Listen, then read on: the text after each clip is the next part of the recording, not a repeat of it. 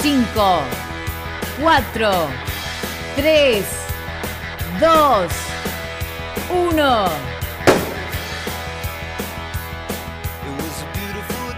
A la mañana, mejor correr. Con Dani Arcucci y Damián Cáceres. En Club 947.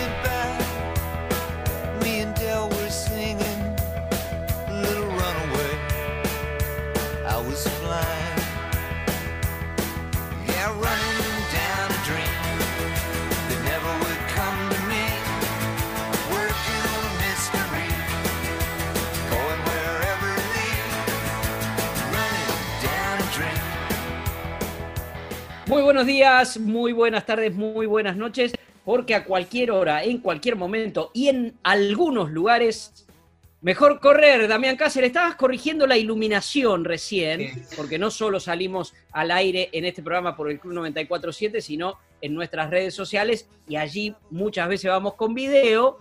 Y hoy te digo que el tema de la luz lo tenés que cuidar mucho más. Sí, te aviso. Exacto. Es, es un tema, es un tema que hay. que esta pandemia ha puesto en escena, ¿no? El tema de trabajar en casa, el teletrabajo, como se llame, la iluminación, los sonidos, las mascotas que se cruzan. Me ha pasado en alguna oportunidad.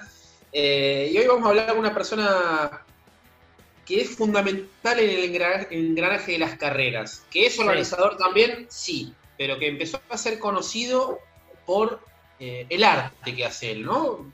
Es un arte para vos.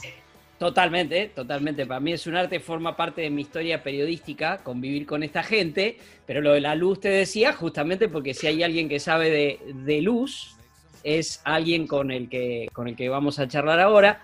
Y en este caso, este fondo largo que vamos a hacer hoy, sí voy a recurrir a este mm, recurso que muchas veces usamos en Mejor Correr, que es presentarlo primero a través de sus redes sociales y algo que haya publicado. Y como me parece que tiene que ver eh, con lo que ha vivido en los últimos días, este, en los últimos tiempos, me parece, me parece valioso. Eh, y dice así lo que publicó. Creo en la pasión sin verso, creo en la entrega sin límites, creo en las hazañas que terminan en proezas, creo en el compromiso, creo en la belleza, creo en la lucha, creo en el talento, creo en la humildad, creo en el respeto, creo en la locura, creo en la distancia que recorre una esperanza cuando se empuja y se empuja, creo en la hermandad, creo en la amistad, creo en la fuerza que sale de dentro cuando hay que ganar, creo en la aventura, creo en los sueños, creo en lo real, creo en las voluntades que derriban barreras, creo en la alegría, creo en los retos, creo en los hombres con espíritus inmensos, creo en la destreza, creo que una lágrima sincera vale más que mil banderas desplegadas en el cielo.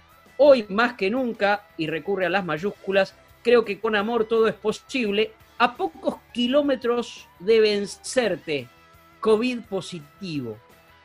Y más allá de el COVID positivo, que lo ha sentido en el cuerpo y que ya nos va a contar, todo esto lo podríamos aplicar a alguna carrera, a ese desafío que uno hace cuando va a correr. ¿Quién lo escribió esto?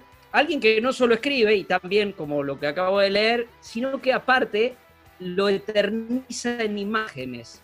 Eh, en las redes sociales es arroba foto, ph en inglés, arroba, arroba foto Diego Winnie, y es Diego Winiski o Diego Viniski, ya veremos de acuerdo a cada una de esas pronunciaciones qué tiene que ver con el estado de ánimo, pero es el que escribió esto y el que suele fotografiarnos corriendo y parecemos mejores corredores cuando él lo hace. ¿Cómo estás, Diego? Buenos días, ¿cómo están? Bueno, muchas gracias. Tremenda introducción, Dani. no, ¿Arcusi o Arcucci? muy bien, muy bien, porque hablábamos y le contamos a la gente que esto de las pronunciaciones de nosotros que somos nietos, hijos, bisnietos de inmigrantes, bueno, la pronunciación de, del origen, yo fui Arcusi hasta los 18 años cuando me vine a estudiar a Buenos Aires, era soy Arcucci, y le preguntaba, para pronunciar correctamente su apellido, si es Diego Winiski o Diego Viniski. Este, lo usás de las dos maneras. De las dos maneras, son bien recibidas. Sí. no tan, bastante complicado ese apellido como para estar diciendo, no, mira, pronunciarlo de esta manera, no terminamos más. bueno, eh, Diego, para empezar, eh, creo que vamos a coincidir con Damián, que, a ver, tendríamos que empezar por el final de la carrera, ¿viste? Entonces, bueno, ya llegaste y, estamos ahí y, tiene que ver con, esto que leí. Ha, sido uno de, quienes ha llevado en estos tiempos de, pandemia el, el COVID-19 en el cuerpo.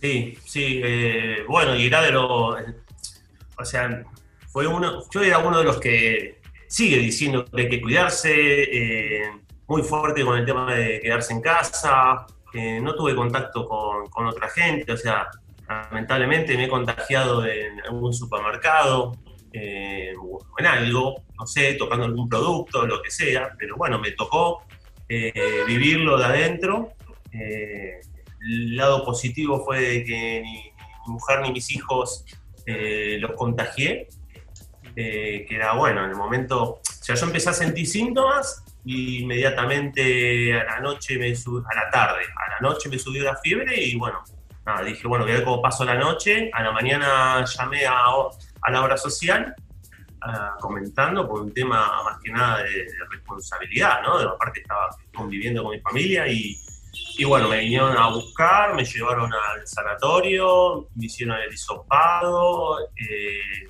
y me aislaron directamente a un hotel. A esperar, ¿no? Como se hace, el protocolo que se hace. Eh, pero al día y medio, bueno, de estar ahí, me dijeron que daba positivo. Y ahí más mi cabeza jugaba con temor a que haya contagiado a, a Lu, a mi mujer, a, los chicos. Ese era un tema en la cabeza que tenía que me preocupaba muchísimo, ¿no? Y bueno, sí, estuve una, semana ahí que, bueno, a mí no, no, me tocó de forma leve ni asintomático. A mí me tocó fuerte, sentía fuerte, eran dolores fuertes, eh, nunca los había sentido. Eh, y el estar aislado para el asmático también no, es fácil. ¿sí? Eh, porque estás muy aislado. O sea, te tocan, te ven a traer la comida en el hotel, te tocan la puerta y escuchas los pasitos, tic, tic, tic, se, se te fueron, ¿viste? No, no hay hay manera de contacto, son la peste que está ahí encerrada y, nada, y te sentís, ¿viste? diciendo, qué feo lo que, nada, la sensación de sentirse así, ¿no? Sí, sí, sí. Y, mencionás, peste encerrada, ¿no? Sí. Eh, me, impacta un poco y es, obviamente, es una figura de, lo que vos sentiste, ¿no? Durante el encierro en, en el hotel. ¿Cuántos días estuviste exactamente y cuán largos fueron esos días? Estuve el día 1 sentí el primer síntoma. El día 2 fui al sanatorio y el 2 a la noche me llevaron a un hotel ahí en San Telmo. Y estuve hasta el día 8. ¿Sí? Porque en casa tengo una habitación, y mi habitación tiene baño privado, entonces me dieron la opción de, seguir aislado en casa. Pero el día 7 tuve una crisis asmática, que fue el peor día ese. ¿sí? que se me cerró mucho el pecho, oxigenaba muy bajo en, la sangre y, bueno, ahí usaron un protocolo de, rescate, se llama, ahí sí entraron dos médicos y me tuvieron que inyectar corticoide como para abrir los pulmones. Y me dijeron, mira Diego, hoy es el último día que tenías que estar acá en el hotel. Si mañana eh, se hizo oxigenando bajo, vas a, sanatorio, al Otamendi en ese caso, con respirador, para que te ayude artificialmente a recuperarte. Y si tus pulmones mañana reaccionan bien, te vas a tu casa. Así que imagínense mi cabeza esa noche, ¿no? Eh, fui católico, judío, ateo, eh, musulmán, eh, fui todas las religiones juntas, pero sentía tanta energía de... Yo había abierto la jugada de publicarlo eh, en las redes sociales porque no... A veces no entiendo el que tiene... Yo me he enterado de gente que tiene COVID y le dio vergüenza contarlo. Yo la verdad que nunca sentí vergüenza porque no, yo no hice una juntada, ni, ni me fui a jugar al fútbol con amigos, ni nada, no, no, no me mandé una macana y me contagié. No me contagié porque existe el COVID y porque en el barrio hay un montón de infectados eh, Balvanera, Recoleta, hay, existe. Eh, entonces eh, me pareció abrir la jugada para decir, bueno, más allá de mi familia, que estaban, bueno, mi familia y mis íntimos amigos estaban muy pendientes, ¿no? Pero dije, abro la jugada y de repente empecé a sentir mucha energía, mucha energía. De gente que, bueno, sabemos cómo son las redes sociales, a veces ni sabemos, no me acuerdo ni quién son, mucha gente, pero esa energía que, recibía me hizo muy bien. Me hizo muy bien y, bueno, nada, la absorbía. Y bueno, el otro día eh, me hicieron de nuevo los pequeños ahí estudios y me dijeron te vas a casa estuve dos días un poquito más así con dolor y se me empezó a ir. Pero nada, fue una experiencia que yo sé que de acá a un tiempo ser una anécdota hasta divertida quizás, ¿no? Eh, por lo que yo viví, no por lo que le pasó a mucha gente. Eh, pero nada, la, tuve que pasar, la tuve que pasar y, y brava, brava. Pero nada, estoy, estoy, con muchas ganas. Ahora, muy activo estoy de cabeza, eso sí, muy activo. La cabeza está 100 puntos. Diego, em, como bien te, presentó de Damián, eh, sos, bueno, eh, fotógrafo, sos eh, hombre de, lo, visual, pero sos también organizador de carrera y sos también un, hombre, un corredor, sos un hombre de, este mundo nuestro del correr. ¿A, qué situación te remite? Nosotros usamos acá mucho el tema metáfora maratón, pero ¿a qué, situación de nuestro, de ambiente este, te, remitió esta experiencia? ¿Te remitió alguna? ¿Hay algo que, te vino a la cabeza? ¿Hay algo que te sirvió? No, la verdad que no, eh, no. Eh, en los momentos más bravos de, que yo sé, el momento más bravo era cuando me dolía el cuerpo, ¿sí? Eh, cuando me dolía el cuerpo y, no la estaba pasando bien, porque para nada la estaba pasando bien. y a mí en ningún momento de, ni de mi carrera fotográfica en carreras, ni como corredor, ni como organizador, la pasé mal. Eh, siempre la pasé bien, siempre la pasé bien. Eh, hago todo para pasarla bien. trabajo para pasarla bien y, fue una elección de vida que, hice hace ya eh, unos 10 años. Eh, y, nada, mi elección de vida fue pasarla bien. Entonces, nunca tuve una sensación como la que tuve hace dos, ya tres semanas, eh, en los últimos 10 años de, mi vida, no, tuve esa sensación. Justo pensaba... No puedo remitir a una anécdota o algo que te pueda decir, sí, la pasé en tal, tal carrera, porque cuando corrí la pasé bien, cuando organicé carreras me he divertido mucho, más allá de la responsabilidad y el estrés que lleva todo eso, era un estrés divertido. Y, fotografiando desde que me levanto hasta que me voy a dormir, eh, soy feliz. Pensaba, pensaba en eso, Diego, pensaba en qué carrera, ¿no? Pensaba tal vez en el frío eh, tremendo que penetraba el cuerpo de amanecer como chingón, pensaba en algún cruce, pensaba en algún K42, ¿no? Sobre todo las carreras de montaña, que son las que a vos más te gustan, por ahí alguna de afuera. ¿En cuál habrá sufrido más tu cuerpo para asemejarlo a las sensaciones? Y no lograba dimensionarlo, ¿no? Porque te he visto meterte en el agua congelada, o sea, pero nunca algo así como lo que te pasó esos ocho días. No, o sea, sí, sufrí el, frío, me acuerdo un momento de Aconcagua, la carrera de Aconcagua, que yo estaba, fui a esperar a Miguel Eras, al español.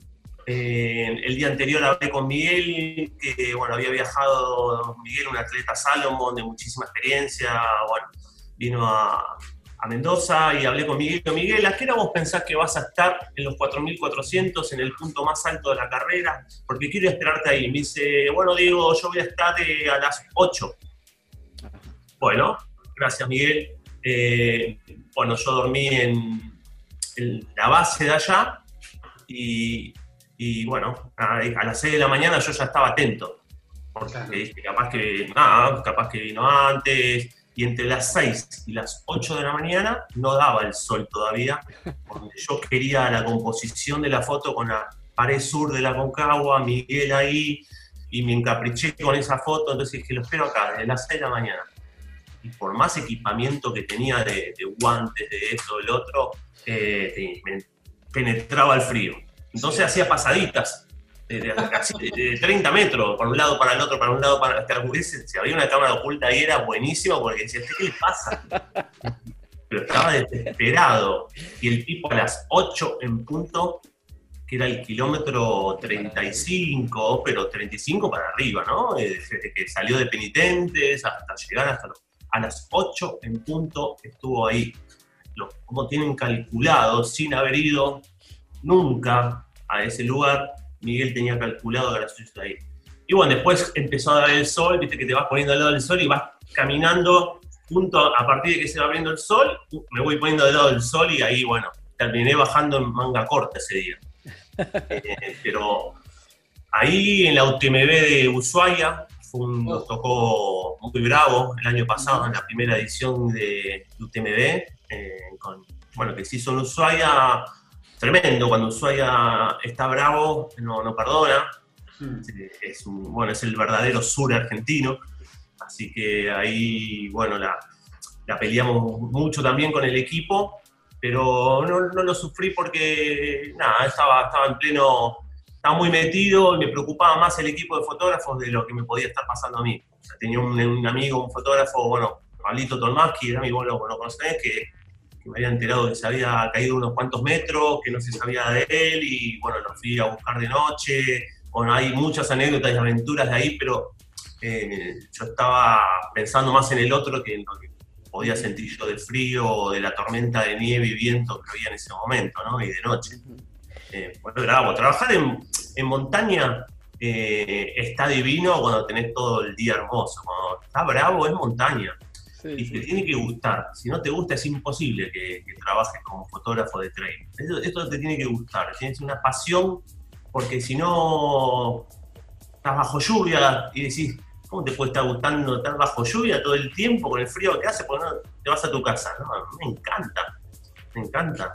Eh, y lo valora mucho, el corredor valora mucho cuando te ve en esas circunstancias, ¿no? De frío, de lluvia, en el filo, adentro del agua, eh, a ti tiene que gustar.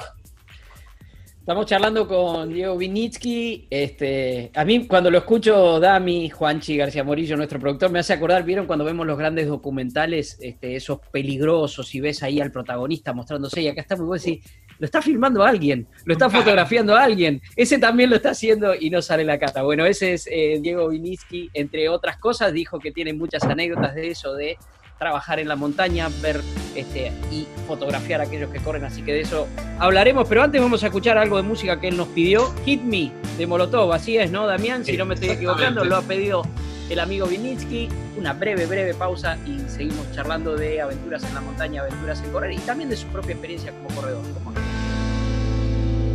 Cuando era chico quería ser como Superman, pero ahora ya quiero ser diputado del PAN o del brillo del PRD o cualquier cosa que tenga un poco de poder. Quiero convertirme en el músico político y construirle un piso al periférico.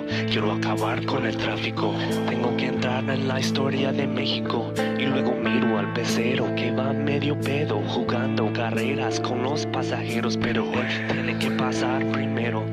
Sin luces, sin frenos junto al patrullero, aunque no sepa leer, no sepa hablar, él es el que te brinda la seguridad. Así lo tienes que respetar, porque Él representa nuestra autoridad. So you think you're gonna hit me, but now we're gonna hit you back.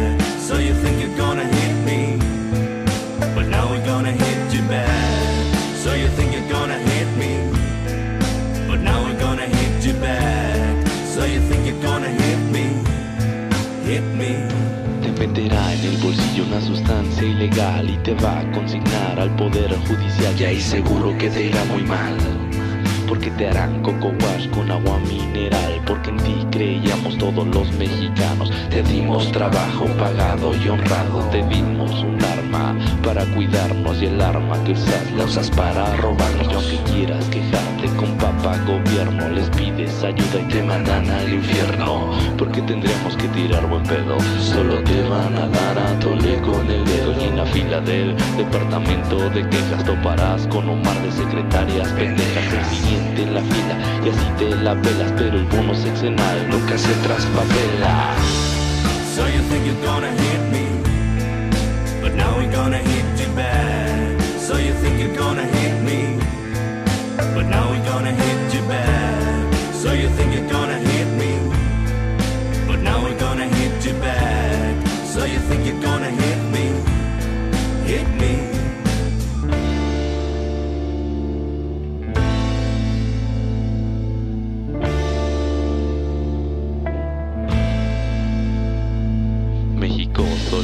Solidario acabó a los tiranos sin la necesidad de ensuciarnos las manos. No podemos pedir resultado inmediato de un legado de 75 años. Todos unidos pedimos un cambio, piedra sobre piedra y peldaño a peldaño. Solo poder expresarnos es palabra de honor de nuestro jefe de estado. Te arrepentirás de todo lo que trabajas, se te irá la mitad de todo lo que tú ganas manteniendo los puestos de copias piratas que no pagan impuestos pero son más baratas. Ve una fuerte campaña de tele y de radio promoviendo la unión entre los ciudadanos.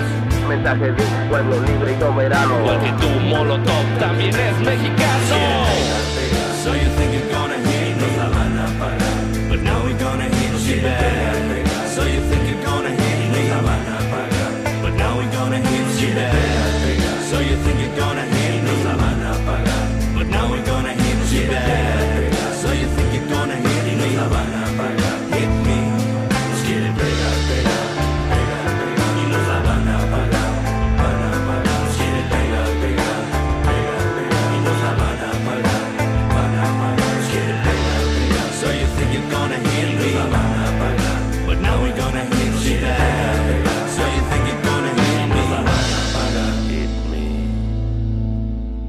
Mejor correr.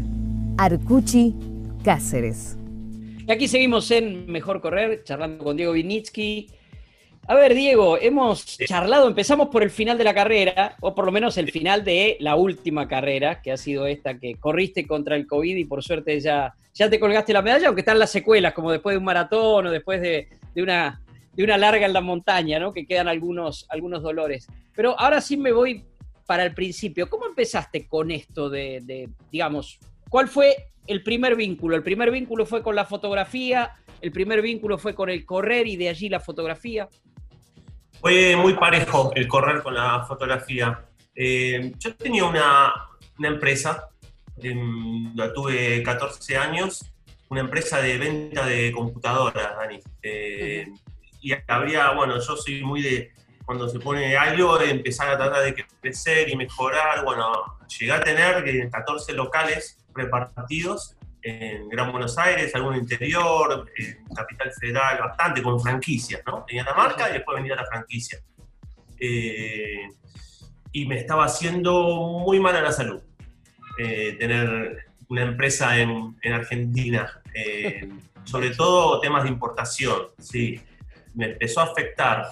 Y más allá de afectarme el tema de la salud, era el tema de la seguridad. Y, cuando ya empecé a tener robos muy seguidos y a mano armada y medios violentos, eh, ah, mi cabeza está diciendo hasta qué punto, ¿no? Estar bien económicamente, pero hasta qué punto. Eh, yo llegaba a casa triste. Ya tenía, mis hijos eran chiquitos y llegaba a casa triste y trataba de ponerme una careta para sentarme en el suelo a jugar a las Barbies. Y, pero por dentro estaba como lastimado, como triste, sin pasión. La verdad que la computación nunca fue una pasión para mí, se dio de casualidad. Y bueno, uno que, que forma una familia dice, bueno, formo una familia, ¿va? necesito un trabajo que me ayude a formar una familia, tener hijos, tener un auto, tener una casa y bueno, en medio lo que uno de chico le van indicando que tiene que hacer con su vida. Pero eh, por suerte en ese momento tomé una decisión eh, de ir a hacer terapia porque no me estaba haciendo bien, porque aparte estaba, había sufrido, no sé si conoces que hay, nosotros dentro del oído interno tenemos unos fotolitos, ¿sí? Eso se me había corrido de canal y me producía mareo constante. No sé si algunas escucharon de eso. Sí, Fue sí, un tema de estrés, ¿sí? Y entonces nada, me estaba afectando la salud. Y yo, tipo deportista de toda la vida, de los 5 años hasta los 39 años, hice judo. Eh, siempre fue mi, o sea, mucha conducta deportiva toda la vida y de repente no, me, no, me, no podía hacer deporte. Ujú. Entonces dije, paremos un poco, ¿qué, qué estoy haciendo? Porque, nada, yo quiero vivir la vida, ¿no? Y bueno, resumiendo, la terapeuta me dijo, empezó a escarbar, ¿no? Diciendo, a ver, ¿cómo reemplazamos tu, tu trabajo por, otro, por algo? Y, y, bueno, le conté un viaje que tuve un amigo una vez de mochilero, típico viaje de Europa, seis meses de mochileros, y, y que cuando volví con mi amigo dijimos, hey, vamos a estudiar fotografía, que está buenísimo. Esto fue antes de que yo tenga la empresa, ¿no? Sí, Y sí, mi amigo sí llegó y se puso a estudiar fotografía, hoy es uno de los mejores fotógrafos de nieve, eh, Gami, vos lo conocés, Julián Lausi se llama, eh, Chapelco, Bariloche, bueno, nada, los mejores fotógrafos.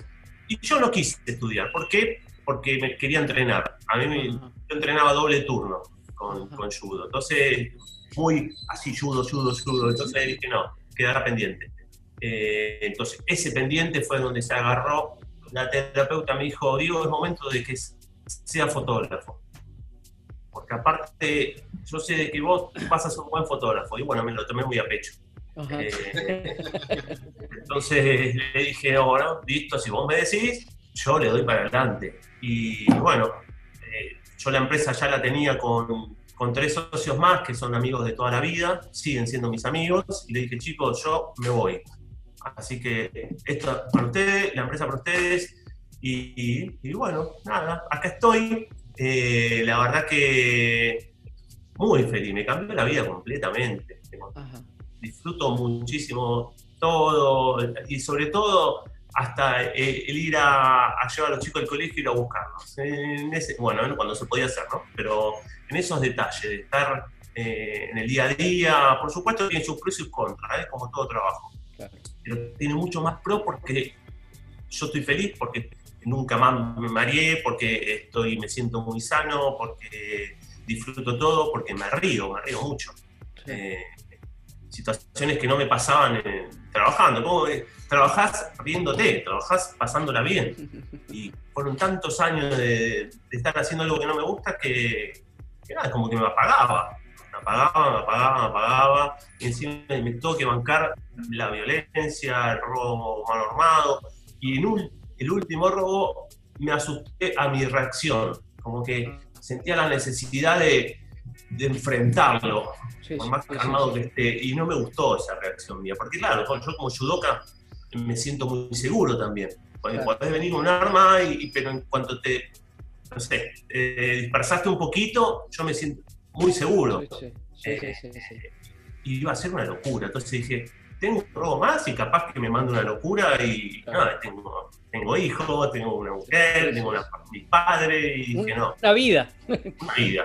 Entonces no la vamos a arriesgar por, por lo que está pasando. Sí, Entonces sí. dije, bueno, cambio yo. Y me la jugué. Me la jugué, me la jugué.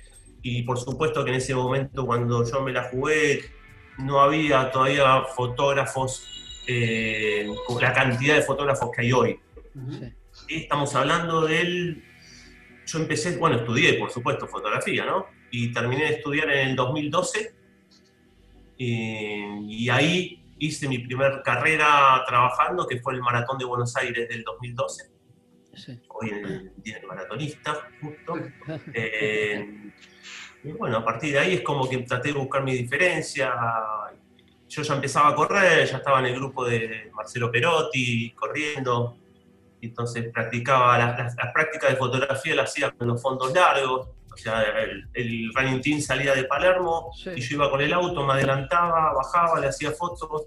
Cuando en- entrenaban para el cruce, me acuerdo. Entonces iban Sí. hasta zona norte entrenando hasta, hasta la residencia de Olivos y volvían. Y yo ese ida y vuelta practicaba fotos. ¿sí? Y, y bueno, ahí empecé eh, con la fotografía, ¿no? Con Guía Lab empecé, no sé si está... Eh, claro. claro, claro, Guía inolvidable. Inolvidable formato guía la. Así, formato impreso que regalaban en las carreras. Habían dos, Running, Running, running y guía sí, la. Running y Guía Lab. Sí, y, sí. y me ponían un, un- ¿cómo es? Eh, Un banner, un Un banner. banner, ahí está. Un banner y me decían, Diego, sacale fotos a todos que se acercan. Y yo decía, estudié fotografía, entreno para estar sacándole fotos a un banner. Y, y la gente se enloquecía con esa foto del banner. Y la ponía de perfil y, decía, y saltaba ahí al lado del banner. Y yo sacaba fotos de ahí y digo, no, no, hay que sacar fotos en el recorrido. Pensemos eso, vayamos al recorrido. Bueno, empecé a, a impulsar para que vayamos a hacer recorrido. Diego, ¿cuánto, ¿cuánto tuvo que ver, eh, la mencionaste hacia el pasar, ¿no? ¿Cuánto tuvo que ver Lucía, tu mujer, en toda esta decisión, en todo este camino, en toda esta búsqueda? todo. Vos pensás que el, paso de, de dejar una empresa, una seguridad económica, a jugársela eh, a ser fotógrafo, que tira más para el lado de hippie que para, el lado de, de empresario, eh, si no tenía el, el apoyo del uno, no sé en qué situación estábamos. Pero bueno, Sí, ¿quién- no hay nadie que me conozca, me conozca más que ella. sí. Ella vivió todo, ella me escuchó siempre, ella me puso el hombro para, para llorar. eh, entonces, eso, eso creo que fue un apoyarme en ese sentido es por amor, ¿no? Diciendo, estoy con vos. Eh, y es más, yo me acuerdo que cuando yo le dije, mira, Lu, quiero dejar la empresa y quiero ser fotógrafo, me dijo, vas a ser el mejor fotógrafo. Algo me habían contado de esa Sí, pequeña que esa- esa charla. que- que- sí, que quedó muy grabado. Me dijo, vas a ser y vas a ser el mejor, me dijo.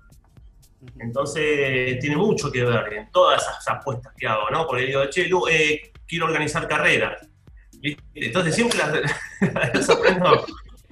Pará, pará, pará. Me dice, ¿cómo que no? Sí, quiero, bueno, vamos para adelante, vamos para adelante. Y bueno, siempre, ella tiene su trabajo, por supuesto, hace ya muchísimos años, pero siempre compartimos también las experiencias de cada uno, ¿no? Lo, lo bueno, Diego, es que está, que está todo vinculado. A ver, en un punto, porque muchas veces este tipo de actividades, en otros tiempos, cuando yo empecé con el periodismo, te estoy hablando de hace 35, 36 años, casi que el periodismo para muchos era más hobby, porque vos decís, bueno, ¿y de qué vas a vivir? Te preguntaban, viste, era una cuestión Sí. así.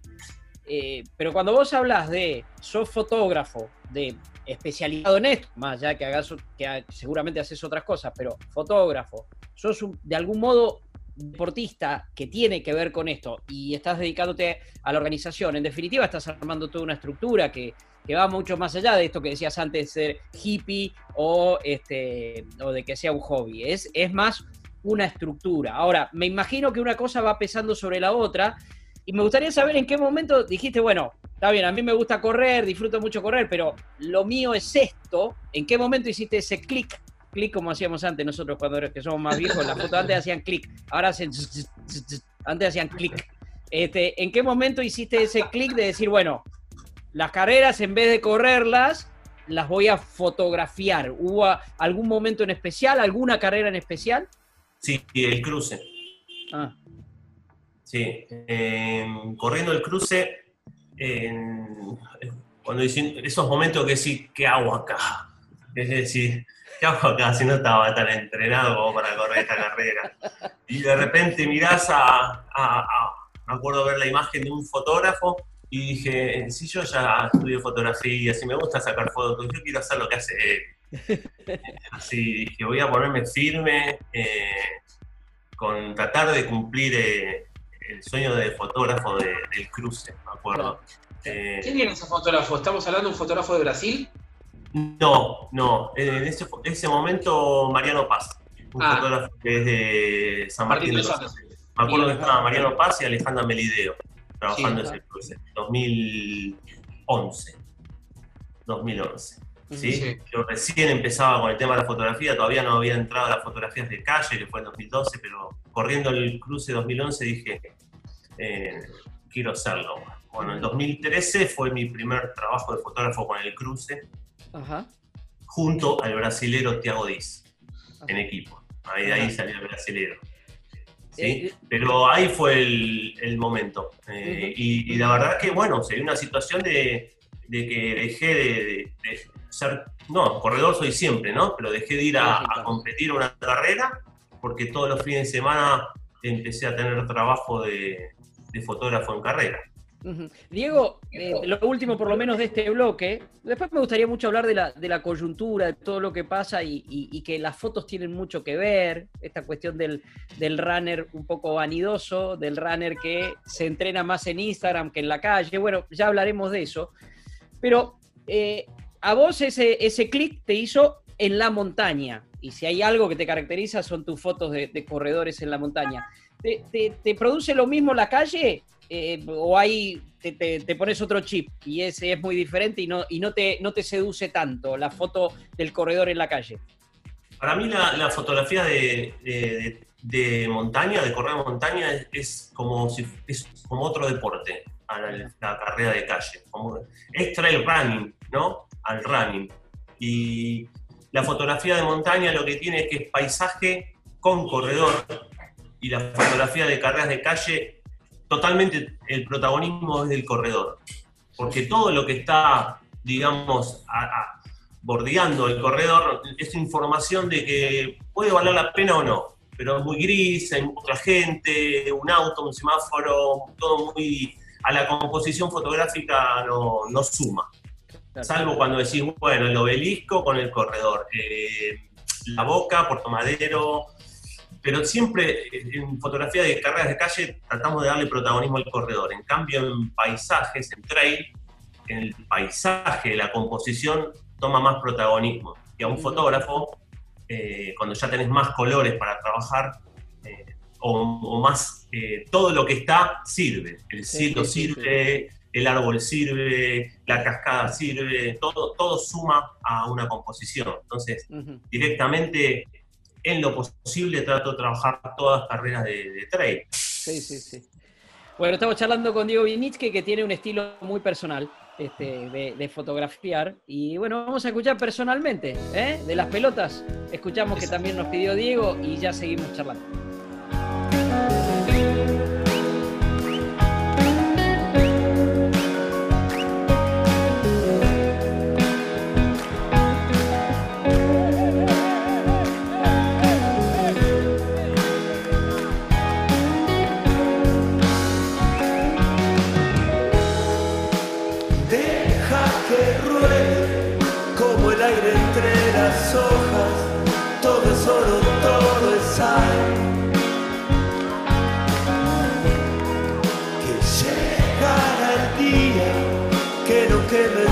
Recuerdos, que se apagará el dolor.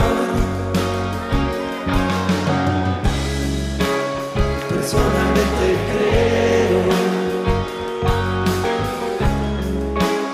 que todo esto es una locura. Personalmente creo que todo esto es una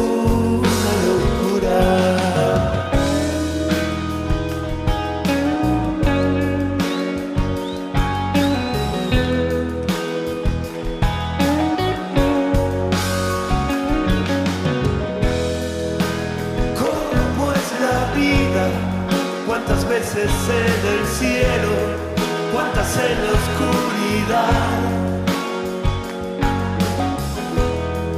Que solo es el tiempo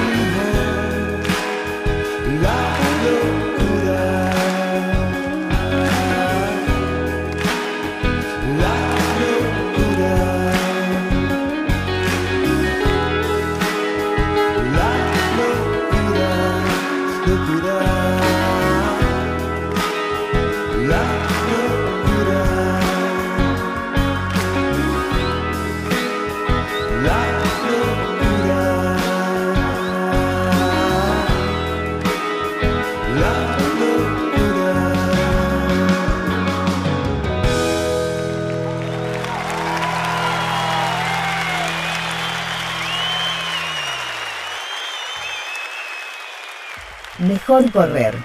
Arcuchi Cáceres. Seguimos en Mejor Correr, hoy charlando con Diego Vinitsky. Este, nos está contando toda su experiencia de cómo llegó a, ser el fotógrafo del, trail running. Y yo había dejado picando algo, Diego, en, en el bloque anterior, que tiene que ver con esta cuestión del, del runner y la foto. O sea, yo creo que no corrí si no tengo una foto. Hasta, hasta en los entrenamientos. Y, y siempre bromeo un poco, más allá que uno muchas veces me preguntan, ¿viste? pongo el teléfono y el automático y saco una foto en el entrenamiento, cuando ya lo terminé, foto. ¿quién te sacó la foto? ¿Qué sé yo? Bueno, están, están los automáticos, pero todos soñamos con, con tener aparte una foto de alguien como vos, porque parece que corremos mejor. Cuando vos sacás una foto, corremos mejor. Pero, ¿cómo ves vos eso? El, el saludito. Yo creo, a ver, vos tenés el atleta de elite, el atleta profesional que ni te ignora, ni sabe que estás ahí y pasa corriendo con una técnica perfecta. Y tenés después, bueno, nosotros por ahí, que algunos, yo evito los saluditos, pero yo por ahí el puñito o el dedo y tenés el saludito también así. Este, ¿cómo, cómo lo vivís vos? Es, toda una, es un estudio antropológico que podés hacer. Bueno, a Dami le gusta saludar mucho por esto. Es Y muy no de- habíamos hablado. Corazoncito. Sí, bueno, eh, hoy la fotografía ha tomado un papel muy importante en las carreras, cada vez más. Yo creo que eso es porque está acompañado de las redes sociales, ¿no? Porque es como que el corredor eh, hace la carrera y, y ya está pensando qué va a publicar al día siguiente, ¿no? Ya en, en- en su- en algún kilómetro, en algunos kilómetros ya viene pensando, ah, voy a contar esto, ¿sí? Porque me pasa como fotógrafo también estoy trabajando y digo, bueno, ma- mañana ya quiero subir algo de lo que viví como fotógrafo y entonces vas, vas pensando, bueno, hay las- tantos kilómetros uno tiene un montón de cosas para pensar. Yo creo que piensa en la foto. Tomó un papel importante, entonces ya quiere ver la foto y ya para el otro día subir su proeza o, bueno, por supuesto llevan celular, sacan foto con medalla, todo. Pero es un, es un papel importante hoy la fotografía. eh, eh, trail.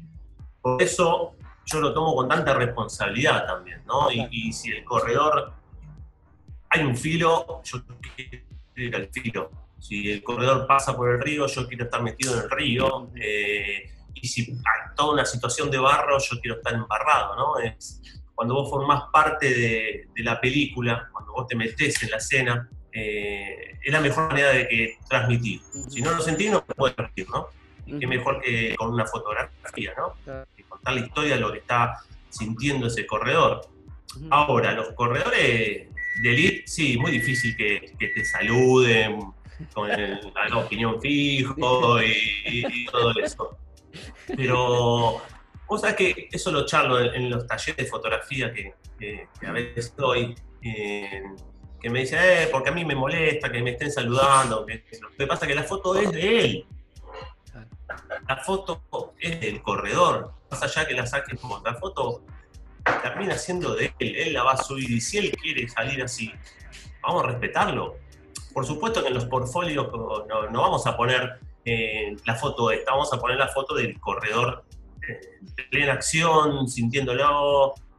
eh, pero bueno, nada, la verdad que sí, se vive en situaciones en carrera cuando vos lo ves, lo ves de lejos. Trabajás con un teleobjetivo, entonces lo tenés con un zoom de lejos. Sí. Y los ves que están así, y cuanto te ven, es como que le, le pusieron un cricket y tac, tac, tac, tac, se levantó, y es como que, bueno, baja, entonces Eso estabas sí. bien, no estabas tan mal. Eh, se hace cargo Dami. Sí, sí, Pero eh, sí, en realidad uno tiene las dos fotos, ¿no? sí. La, la que no cuando no me vio y la que me vio. Eh, pero yo creo que la foto hay que respetar al corredor, ¿no? Hay que- aparte hay que cuidar la imagen del corredor, ¿no? Sí. Si yo veo que sale mal eh, corredor, esa foto se elimina.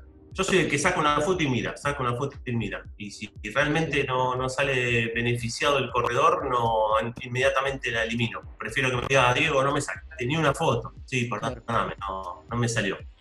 A que me diga, ¿cómo me vas a subir esa foto? Mataste, me prendiste fuego. Ese creo que es un, es un error grande de parte, de no pensar en el otro, ¿no? Hablando esto de, pensar en el otro, en la presentación de, que, hacemos, que hace siempre Dani con, cuando, hacemos estos fondos largos, estas charlas, eh, ¿cuánto tiene de ese mensaje que escribiste en tu red social sobre el COVID tu otro gran amor? Yo lo defino así, que es la carrera itinerante Running Trip. ¿Cuánto tiene de ese mensaje de lucha, de entrega, de corazón, de alma? Sí, bueno, Running Trip, eh, Running Trip yo lo creé ya hace bastante, ¿no? En realidad lo empecé a, crear en mi cabeza en el 2015 y recién en diciembre del 2016, que vos fuiste parte, Dami, eh, fue la primera edición. Y la creé en realidad no por algo que a mí me iba a pensar, me iba a apasionar hacerlo, sino por un tema de que los años van, van pasando y, y hasta cuándo voy a estar andando, dando vuelta por los filos con las cámaras colgando, ¿no? tengo una familia, entonces dije, bueno, dentro de lo que estoy haciendo, ¿qué, fue, qué es lo que tendría que hacer como para seguir? Eh, me parecía que iba adquiriendo mucha experiencia de trabajar en tantas carreras, entonces decía, bueno, esta me gustó esto y no me gustó esto, anoto.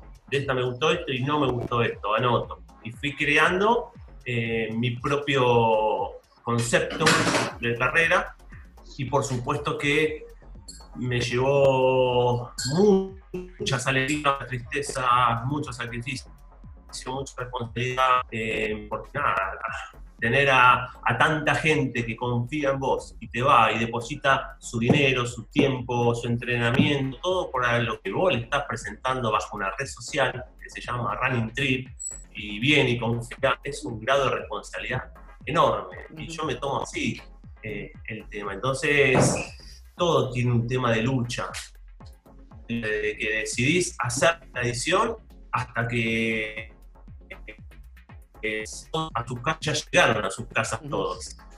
En una entrega total. Y tiene mucho que ver, ahí, estamos, en, Diego, en la faceta de, organizador y, a ver, para, hagamos, usemos esto para, para, para, para el que no está tan al tanto. Y, si pudieras definir, ahí definiste filosóficamente Running Trip o qué significó para vos, pero si lo tenés que vender, si lo tenés que mostrar hacia afuera, ¿qué es Running Trip? Running Trip eh, es mucho más que una carrera, como se suele decir, pero ¿por qué mucho más que una carrera? Porque ahí se expresa mucho eh, la gente de Running Trip. Eh, los corredores que van a Running Trip sienten no sé cómo explicártelo, pero sienten más, explotan de, emoción. Hay muchos momentos. De, la, bueno, la conducción también te lleva a eso. Eh, nosotros llevamos la conducción con Pablo Colombo y Pablito es muy running trip, tiene esas, cosas de muy running trip. está muy cuidada la gente, muy cuidada, es muy pensada y se, y se piensa todos los momentos lo pensamos por momentos. Y sobre todo se destaca por el tema de inclusión. Yo arranqué fotografía y cuando arranqué fotografía, las carreras de calle en Buenos Aires, los primeros en largar, los años 2012, 2013, 2014, eran los chicos con discapacidad. ¿Sí? ¿Te acordás que largaban primero y después largaban todo? Yo, eh, estando en foto de largada, fui cogiendo a, todos los atletas con discapacidad y después esas fotos que yo hacía con la gente con discapacidad, las trabajaban las fotos, en, por ejemplo, en la Fundación del Atletismo Asistido, y trabajaban a ver qué sentían los corredores eh, con discapacidad. Y me decían, nosotros estudiamos con tus fotos, nos viene bárbaro tu foto, no, eh, porque entendiendo si lo disfrutan o no lo disfrutan. Wow, que empecé a, bueno, a hacer muchas amistades y dije, quiero ahora los atletas con discapacidad, quiero la naturaleza. Quiero que vean los colores, quiero que anden por los senderos, quieren que suban una montaña, que crucen el río, pero ¿cómo lo vas a hacer? Y lo vamos a lograr, porque todo se puede hacer. Lo vamos a lograr con la misma asistencia del staff eh, lo podemos hacer. Y digo, sí, pero sí. Ah, tiene una prótesis y lo vas a hacer cruzar un río, sí, sí. Y la alegría de esa gente cuando llega, cuando lo cumple, más allá de tener cinco o seis locos que están levantando una silla en el medio que es imposible moverla. Eh, bueno, el, preguntar una vez al Colo Mastromarino cómo le fue en Pinamar, levantando una silla, y me dijo, mira, Diego, no sabes lo que me duele los brazos, me decía el Colo. No sabes cómo dejaste los brazos, nunca sabía que, que me tanto. Eh, pero tiene, tiene momentos muy lindos. Está pensado en el atleta con discapacidad, en el corredor convencional, que lo que más le gusta es que no perderse en una carrera, que sea mimado, que tenga un lindo kit, que, que baile, que se, lo hagamos reír. Y está pensado en el atleta elite, que lo que necesita, más allá de, de todo lo que le dije, le dije del corredor convencional, es que se lo valore. Claro. Se lo valore a nivel premios, él, ¿no? Sí, sí, sí, Eh, sí. o darle efectivo para, para meter algo en la heladera, más allá de... no, con- una vez me- en la primera edición el ganador me dijo, Diego, me viene bárbaro porque yo no como medallas. Claro. Entonces me viene bárbaro para llegar a casa y, y meter productos en la heladera. ¿sí? Y entonces es como que me da más ganas de salir a entrenar porque sé que se puede. Tal cual, tal cual, Sí. tal cual. En este recorrido, digo, pasaron cosas, ¿no? En, en esta construcción de, de la carrera. Eh, ¿Cuál fue la situación más estresante que te, te haya tocado, que recuerdes? ¿No? Porque la carrera empezó en Miramar, después pasó a Pinamar, después, bueno, fue viajando por diferentes puntos del país, por eso la- se llama carrera itinerante. ¿Y Sí. cuál fue lo, lo- lo más complejo que, que puedas contar, lógicamente? Sí, sí, en la edición, la número, eh, fue la número 9 en Valle Fértil, en San Juan, la que organizamos en conjunto con Viviana Chávez, atleta olímpica. Eh, bueno, Vivi Chávez es de ahí, de, de Valle, en realidad es de Aztica, pero Valle Fértil queda ahí a 42, justo 42 kilómetros de, de Aztica. Y bueno, en- ella trabaja ahí en la, en la municipalidad, ¿no? Y en conjunto hicimos el running trip de Valle Fértil. Lo cual, la temperatura de esa semana, junto al clima del viento sonda, nos subió a 35 a 37 grados en plena carrera, ¿no? Carrera muy técnica, muy técnica, con un ascenso muy vertical tremendo. Eh, y bueno, nada, el- eh, la preocupación y el estrés era por el tema de la deshidratación de la gente, ¿sí? Porque primero que fue atípico, que no, porque si no Viviana me hubiese dicho, no, digo, no la hagamos en esta época que fue septiembre porque puede pasar esto. O sea, teóricamente no iba a pasar, íbamos a tener una temperatura agradable, sí, si lo haces en noviembre, diciembre. Pero bueno, sucedió y había que hacer la edición. Pero bueno, en plena carrera, fue la carrera que, la única running trip que no disfruté. Para nada. Eh, no la disfruté. Por supuesto que hoy la gente habla maravillas de esa carrera por el cuidado que tuvimos, todo, pero en el momento todo el staff estuvo muy comprometido y hasta hemos terminado en el hospital de Valle Fértil, bueno, mi mujer, mi hijo, eh, parte del staff, eh, eh, porque nos preocupamos tanto del corredor que nos despreocupamos de, de nosotros. Yo ya había estado eh, deshidratado, vómitos, todo antes de la carrera, el día martes, porque fui a... Largábamos a las 11 de la mañana, mirá la locura que íbamos a hacer. Y dije, bueno, a ver, 30 y pico grados, 11 de la mañana, voy a salir a hacer el recorrido, solito, ahí en Valle Fértil, eh, para ver qué se siente. ¿sí? Yo siempre hago los recorridos antes, ¿no? Eh, lo hice, bajé, ah, bueno, terminé la acreditación en un local de, de ropa, estuve adentro de una bolsa de dormir, tirado. Para que te des una idea, un desastre. Me tiraron adentro de una bolsa de dormir y dijeron, vos quedate acá, no hagas nada. Esa- Me costó re- recuperarme. Y, y después, bueno, nada, eh, bajamos el horario, por supuesto, y, y reforzamos todo el tema, todo el pueblo de, de Valle Fértil, en los freezer, en las heladeras de las casas, con botellas cortadas, formando hielos, eh, como que toda la gente colaboró, llegabas a un puesto y, y- y teníamos esponjas, habíamos comprado esponjas con tachos, hielo, bueno, pero toda la carrera fue estar pendiente de la gente de que no se nos deshidrate. Claro, porque no claro. sabes a veces la inconsciencia de, de los corredores también, ¿no? Es Sí, decir, sí, sí. salen a correr la distancia de 10 kilómetros y, ah, no salgo sin nada. Total, son 10 kilómetros. Sobre todo los que van adelante, Claro. ¿sí? Sobre todo los que van adelante. Eh, porque no teníamos obligación, no, no, habíamos puesto que era obligatorio la hidratación. Entonces agarran de eso y dicen, ah, 10 kilómetros. Pero 10 kilómetros promedio de la gente estuvieron de dos horas y media, para darte Uh. cuenta la, la dificultad La dificultad. técnica de la carrera. Claro, claro. Diego, bueno, vamos llegando al final de este hermoso fondo largo. Eh, espero que haya sido más tranquilo que ese que acabas de, de describir. Eh, yo me quedo con dos cosas y, y con esto vamos, vamos cerrando, pero a partir de, de para qué sirve la, la fotografía, ¿no? Más allá del placer de... Y me quedo con dos palabras eh, que tienen que ver con la inclusión y con la educación. O sea, vos fotografías en tus carreras, en las del running trip, esta cuestión de la discapacidad y fotografiar. ¿Y por qué me quedo con la educación? Porque muchos entrenadores usan las fotos para corregir a, a- a sus alumnos, para decirle, mirá, estás corriendo de esta manera, la técnica de carrera. Y eso va contra la vanidad y contra el egoísmo, que muchas veces se piensa, no, la foto esa, porque quiero la foto solo por este, vanidad y egoísmo. Me quedo con inclusión y educación y me quedo con ese trabajo que se eterniza. Soy un admirador eterno desde mi profesión del trabajo del fotógrafo. Siempre lo sentí un trabajo en equipo. El cronista y el fotógrafo trabajando juntos en, en equipo y hasta en un momento fundiéndose y en definitiva contando historias, que es lo que, lo que vos haces y lo que nos has contado en, esta, en este fondo largo mejor correr. Así que muchas gracias, Diego. Bueno, gracias a vos, Dani, Dami, gracias eh, a ustedes. Eh, una linda oportunidad de, de poder expresarme también, ¿no? No solamente con fotos, sino a través de, de palabras. Así que muchísimas gracias por tenerme en cuenta.